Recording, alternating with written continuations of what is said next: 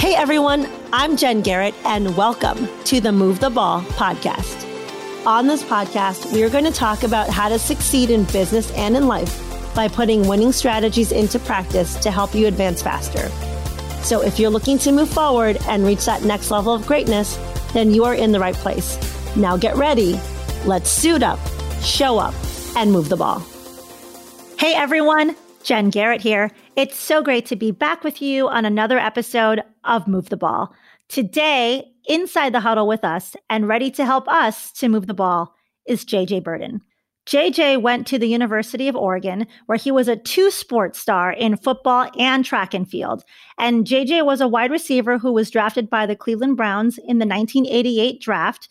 And he played nine seasons with the Browns, the Cowboys, the Chiefs, and the Atlanta Falcons. And now JJ is a motivational speaker and he helps individuals seize their opportunities in life. JJ, welcome to the show. Hey, Jen, it's really nice to be on your show, and I'm excited to share a little bit about myself and any success tips with your audience.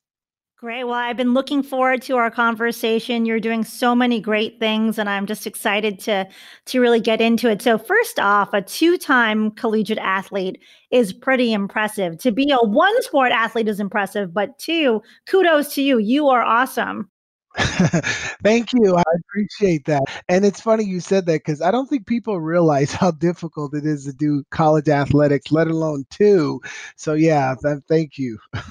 and uh, tell us so, how has being an athlete really helped to position you for success off the field? Well, I believe you know, there's a lot of similarities to being an athlete, being in the business world. There's just so many qualities you learn in athletics, just the journey of being an athlete and the training and the discipline and the hard work and dealing with change and competition and the mentorship. I mean, there's so many lessons that I've been able to take right into life after football and implementing those same principles. The beauty is, I don't have to worry about someone trying to hit me or running for my life anymore. It's more about um, applying the principles in the business world and achieving some pretty awesome goals.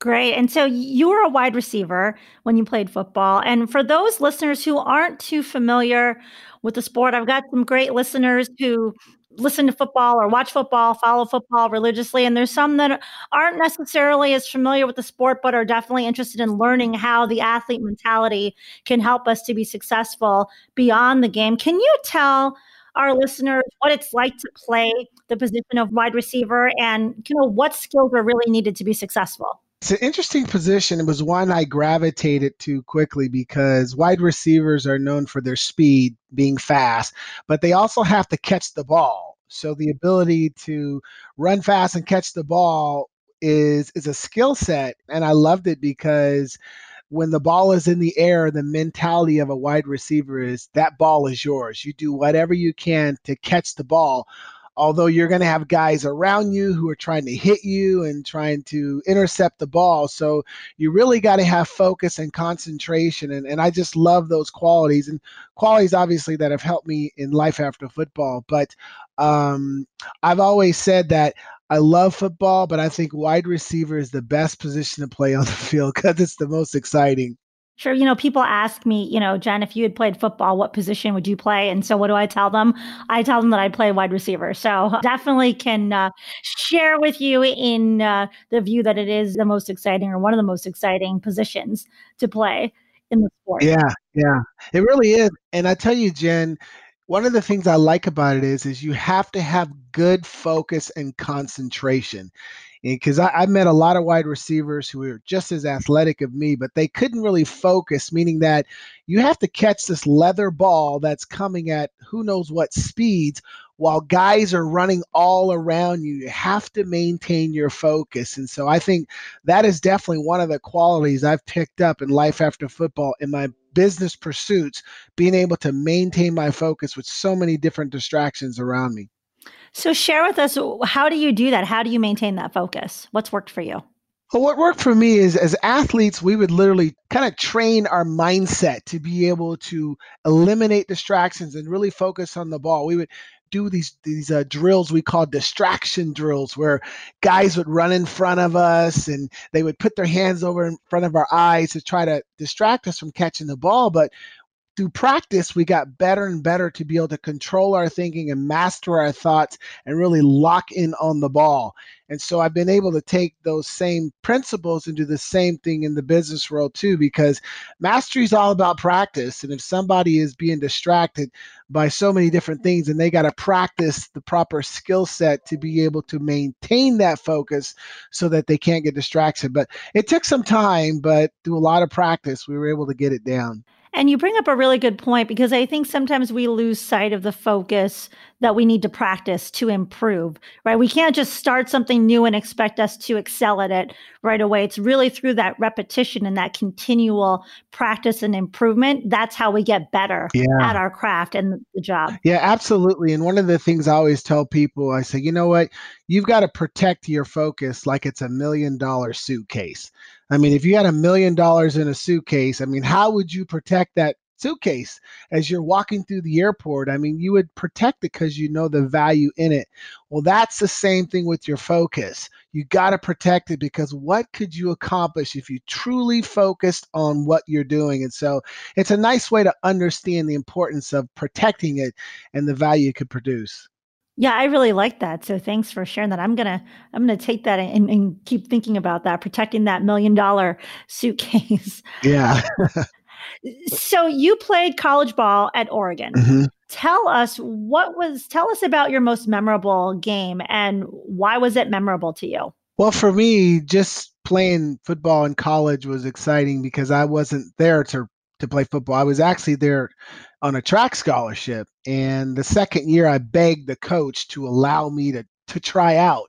And so they gave me a shot and I made the team and you know I did that's why I did both sports. So um so when I look at my college career, I didn't really have a great career statistically but I was more proud that I proved so many people wrong because coming out of high school, I was 5'9, 133 pounds, and by the time I got to Oregon, I was 152, but I wasn't your prototypical college wide receiver. So just the fact that I did, I made it. And I tell you, there's nothing more exciting when you can prove the naysayers wrong and the and the dream stillers wrong. And and that's what I was able to do. I wasn't trying to get to the NFL. I was just trying to show them I could do it. So I would just say the making the team for me was really the highlight. That's great. And talk to us about how do you deal with the naysayers? Because no matter who you are and no matter what job you have, we all have had naysayers in our lives. So how did you deal with those type of people? Well, I dealt with them first by this. I focused on my motivation. What is driving me? What is my why? You know, why do I want to play college football? Why do I want to go to college? Why do I want to run track? And for me, what was driving me was to change my circumstances. You know, I was raised in, you know, a, a part of Northeast Portland where we kind of struggled and I just wanted something more. So that was driving me. So when I got to college and I tried out for football and everybody said, you're too small, you shouldn't do this. I didn't care what they thought because it wasn't for them to understand my journey. It was for me to understand it and me to commit to it. When you have that burning desire and you know what you want and why you want it, the process to get there is not a challenge. And you should not allow anyone to take your dream if you want it bad enough. Oh, that's great. I, I love that. Thank you for sharing that. So now your goal wasn't playing in the NFL, but you were drafted in the NFL and you played there for many seasons. So talk to us. What was that like, you know, that you were being drafted? And then also, were there any eye opening aspects as you transitioned from playing college ball to playing professional football? Absolutely. So, my senior year, I was getting ready for track and field nationals. I had qualified for the 1988 Olympic trials. So, that was really the dream. That was the plan. I didn't think I was going to get drafted, but I was this mystery track guy who could catch the ball, you know. So, I knew there was a chance. And I remember getting the call from the Cleveland Browns head coach, Marty Schottenheimer. And when he called me, I was like, who is this? And he's like, it's a head coach, Marty Schottenheimer from the Cleveland Browns. I was like, seriously? Because I thought it was a joke, you know, but it was really him. And it was kind of exciting. But I was curious enough. And I thought, well, they have a three day mini camp for the rookies the next week. So I'll go to that. And then I will come back, finish school, go to national, see if I can make the Olympic team. So I go to the Cleveland Browns rookie camp the next week and I tear up my ACL ligament in my left knee for me, that was the first time I really experienced a bad injury. But I'm a very positive person and I recognize the track was over, but hey, get my foot in the doorway to the NFL. So that next year, I spent time on Cleveland Browns injured reserve list. And I tell you, this was probably a blessing in disguise because I was able to sit back, watch, and learn how to play at that level. And the biggest difference I saw right away from college and pro was the speed of the game. It was so much faster because everybody was a great athlete. Everybody was an All American. Everyone had all the physical gifts. And so what I learned was that we had to find those little two to three percent incremental improvements, little improvements here and there in our game, and that was really the difference maker. And so, I really believe that first year watching was instrumental to me playing nine years because I didn't have that pressure that first year to play. Gotcha. And so you mentioned earlier you were a smaller guy in the league, right? So there's guys that are bigger, maybe some guys faster, stronger in the league, but you played in the NFL for nine seasons and people joke around that NFL stands for not for long, right? The, the average NFL career is 3.2 years. And so what habits did, did you put into place to ensure that you would have a longer playing career and beat that average? Yeah, I recognize those odds, and, and I'm going to update you because I recently found out from the NFL Players Association the average football player's career has now dropped less than two years. So what you shared is true. It's hard to make it and it's hard to stay. So when I got there, I realized that, man, I have an opportunity here. I've got to treat every day like it's game day. So every day I was constantly trying to get better, working on my craft, you know, learning from the veterans, watching and learning and applying. And and even when I made it, when I became that starter my fourth or fifth year, I didn't get comfortable. I didn't get complacent. It was every day the attitude was how can I be better than I was the day before? How can I be better than I was the year before? And because of that, I was on this constant pursuit raising the bar, so to speak, of my performance where a lot of guys, you know, they have that big game or that great year, they kind of back off. And those are the ones who careers end up short. So so I was just constantly challenging myself. But I'll tell you, when you're 5'10, 157 pounds in the NFL, one of the smallest, um, they're constantly bringing in taller guys to take your job. And so every year I was beating out these taller guys, but it kept me on my toes. It kept me hungry and kept me working hard. And you bring up a really good point because I think, well, two things. One, sometimes we, we live in the successes of yesterday and then we become complacent and then we don't think about that continual improvement that striving for more and continually raising the bar but the other thing that you you bring up is in the athletic arena you do have people competing for your jobs in the corporate sense you don't always have someone they're not just going to get rid of you the next year unless you're significantly underperforming right? Or you do something bad. So it's very easy for us off the field to get complacent because we lose sight of there's other people that will want our job if we don't improve. But in the athletic space, that's a very real thing that people are always focused on. I got to perform or I'm going to be gone. Yeah, it's interesting concept because you might have five other wide receivers behind you and they're your teammates but they're waiting for you to mess up. They want your job, and you can feel them every day trying to get it. So you have to be on your toes. You have to keep challenging yourself. You have to keep raising the bar. And I was able to do that, just constantly challenging myself and pushing myself. And uh, I know that was instrumental in me playing nine years.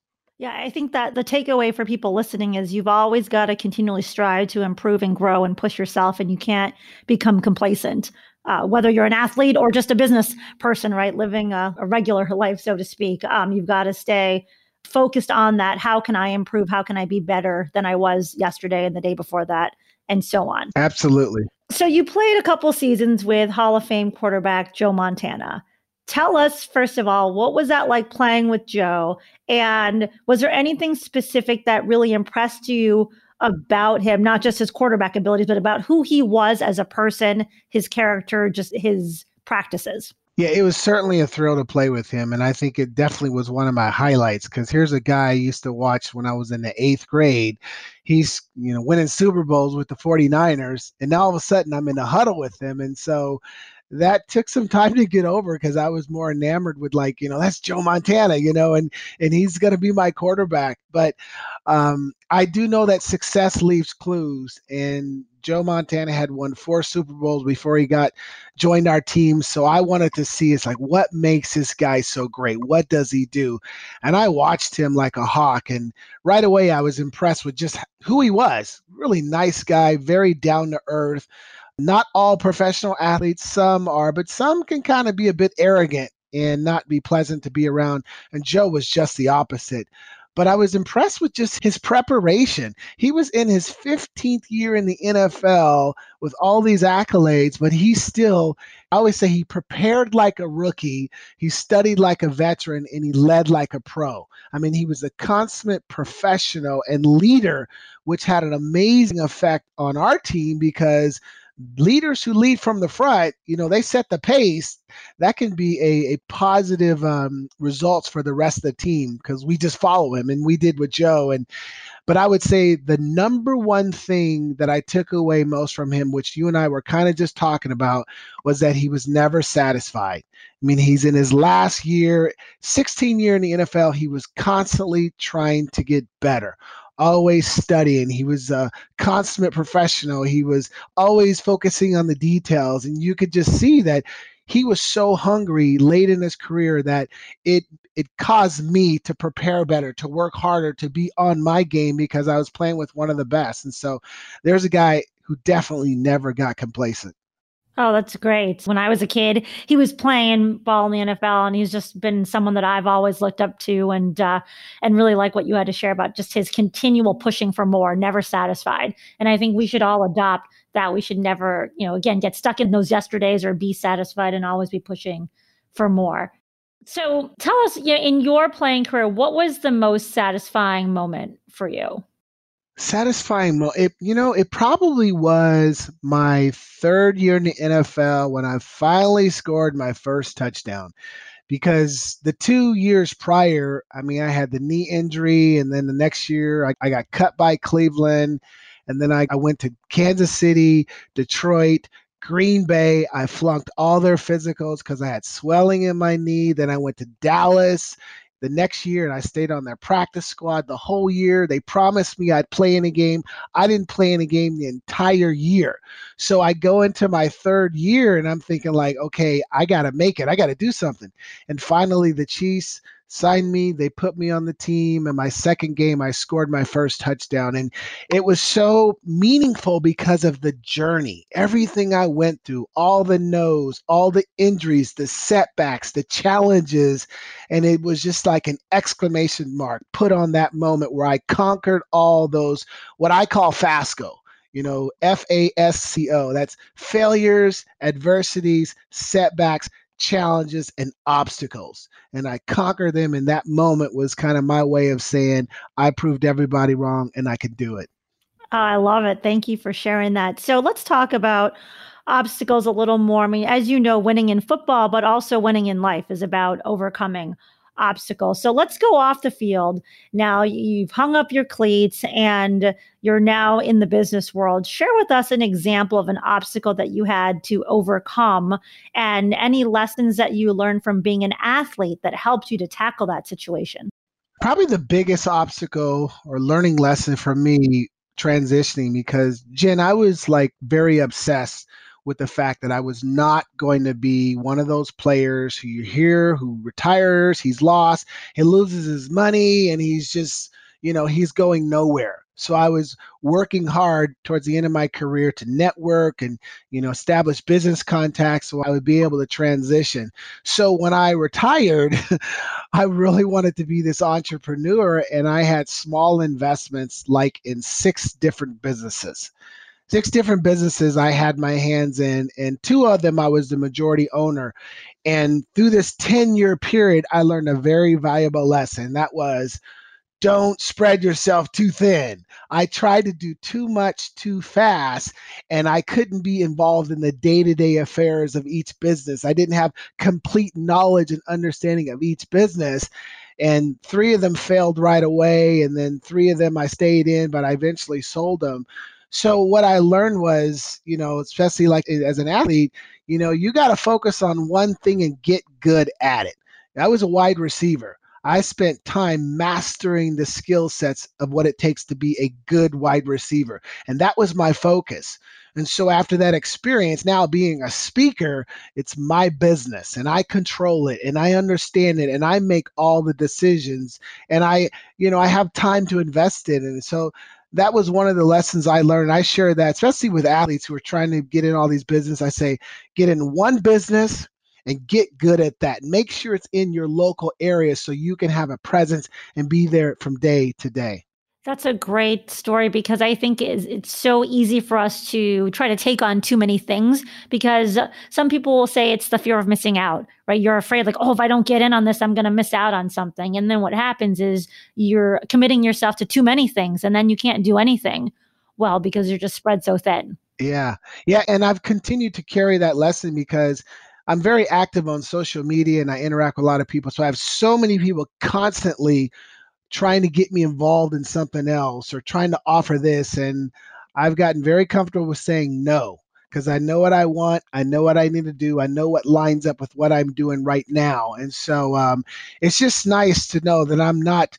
One of my favorite sayings is those who don't study history are doomed to repeat it. Okay. Well, I'm not going to repeat the history, the mistakes I made those first 10 years being in all those different businesses. Right. And I love that you talk about using the word no, because that's something that I'm also very active on social media. And I will talk often about using the power of no very intentionally and saying no to the things that aren't going to serve you in general, but even each day as you plan out your day, like what are the things that are important that you're going to say yes to, and you're going to say no to the other things because they're not the priority.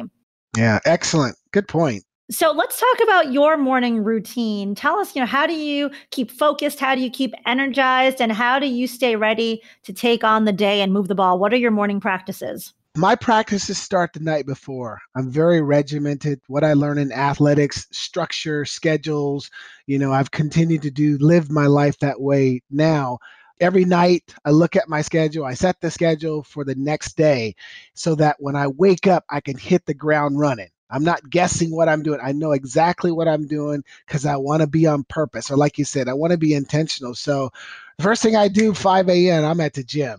I'm at the gym. I, I still have the routine of working out. I love working out. I do a lot of my great thinking there, but also it helps relieve stress.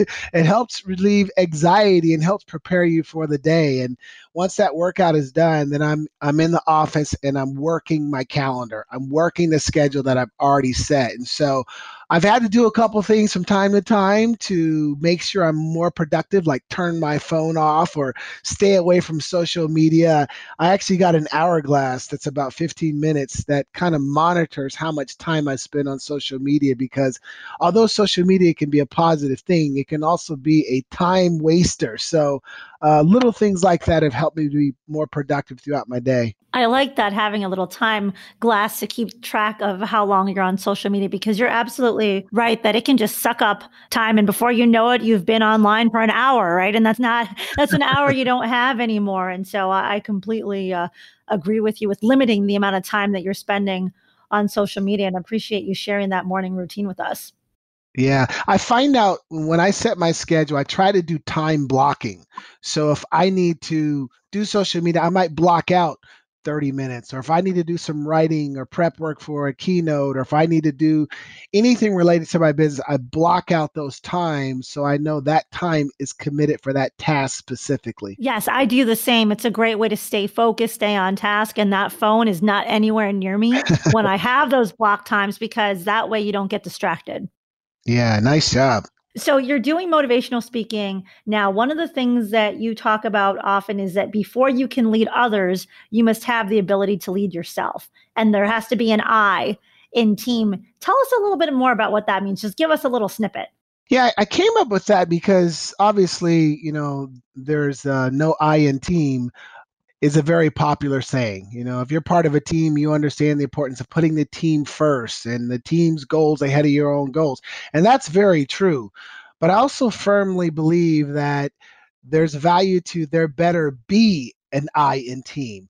And what that means is you got to focus on yourself. You got to do your job in order to benefit the team. And I learned that through football because you got 11 guys on an offense. If one guy does not do his job, that can affect the entire play. But when all of them do their job successfully, it allows the team to be more successful. So I'm sending the message to the business world, these people who are leading teams, in order to be a true leader, you got to lead yourself first. You got to set the example and set the pace for your team. And so that's the message uh, I'm sending with that. It kind of catches everybody by surprise, but they get it once I kind of explain a little bit. No, I think it's a great phrase, and that's why I wanted to ask you about it and have you explain it because it does make you do a double take. Like, what? There should be an I in team. What are you talking about? So I, I think it's, it's very catchy, and it's a great way to to have a conversation and explain, you know, what your point is, and it's a great point, and it's something that we should all be focused on because everybody does have to do their job if we want the team to continue to move the ball forward. Yeah, and, and if a leader is really setting that example and they they know their personal leadership skill and the team recognize it and you get more out of your team but how many times have us i know i've had some very bad coaches that oh my goodness that just their example was horrible and i, I had problems following their lead you know versus other coaches who I had one coach like Marty Schottenheimer with the Chiefs. He used to play, and you could tell by his leadership, he understood what it was like to play in the NFL, so to speak. You know, so I just remind leaders that you know make sure you lead yourself before you really can effectively lead your team.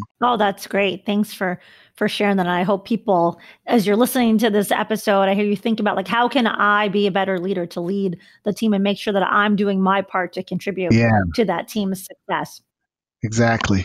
All right, so I'm going to switch gears and I'm going to do my two minute drill, which is seven questions. We're just going to go boom, boom, boom. All right, let's do it. All right, here we go. What's your favorite food? French fries. I love French fries.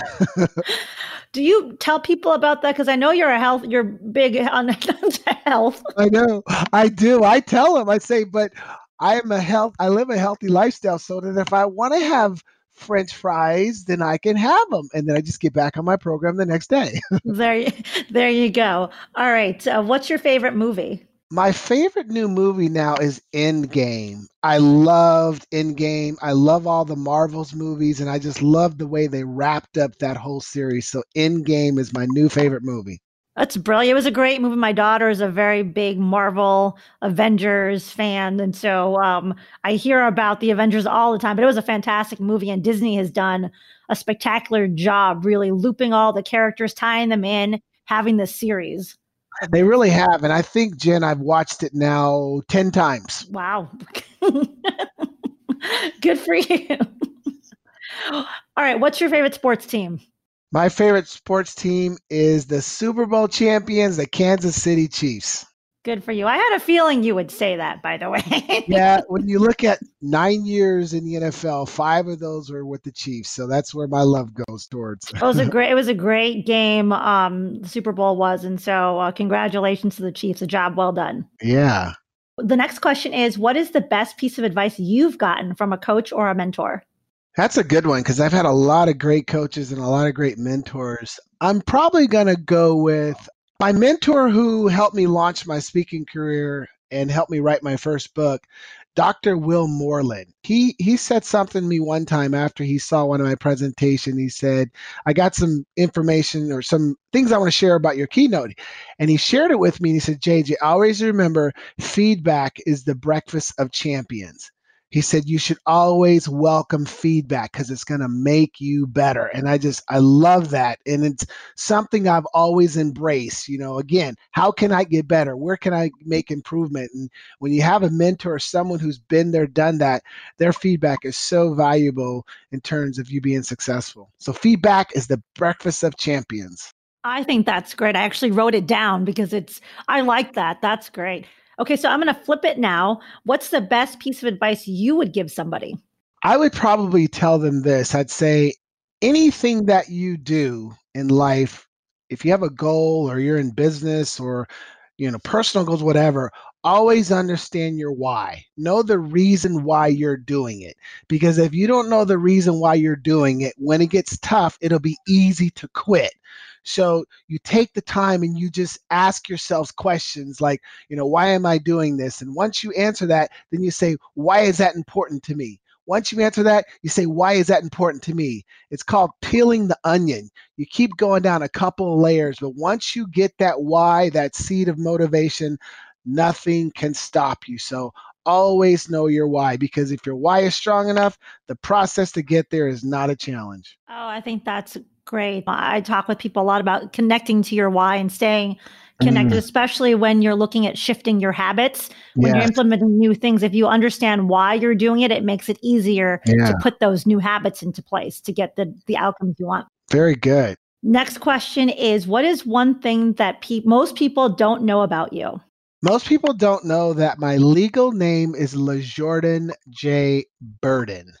Uh, my dad found my name out of a French book it was Lijordan, and he changed the spelling to Lejordan, ah, which meant ah, the gotcha. garden. Uh, but when I was a kid, my older brother couldn't pronounce it, so he made up JJ, and that's why everybody calls me JJ. so okay. And the last question: If you could be any superhero, who would you be and why? I'm guessing it'll be a Marvel of some sort.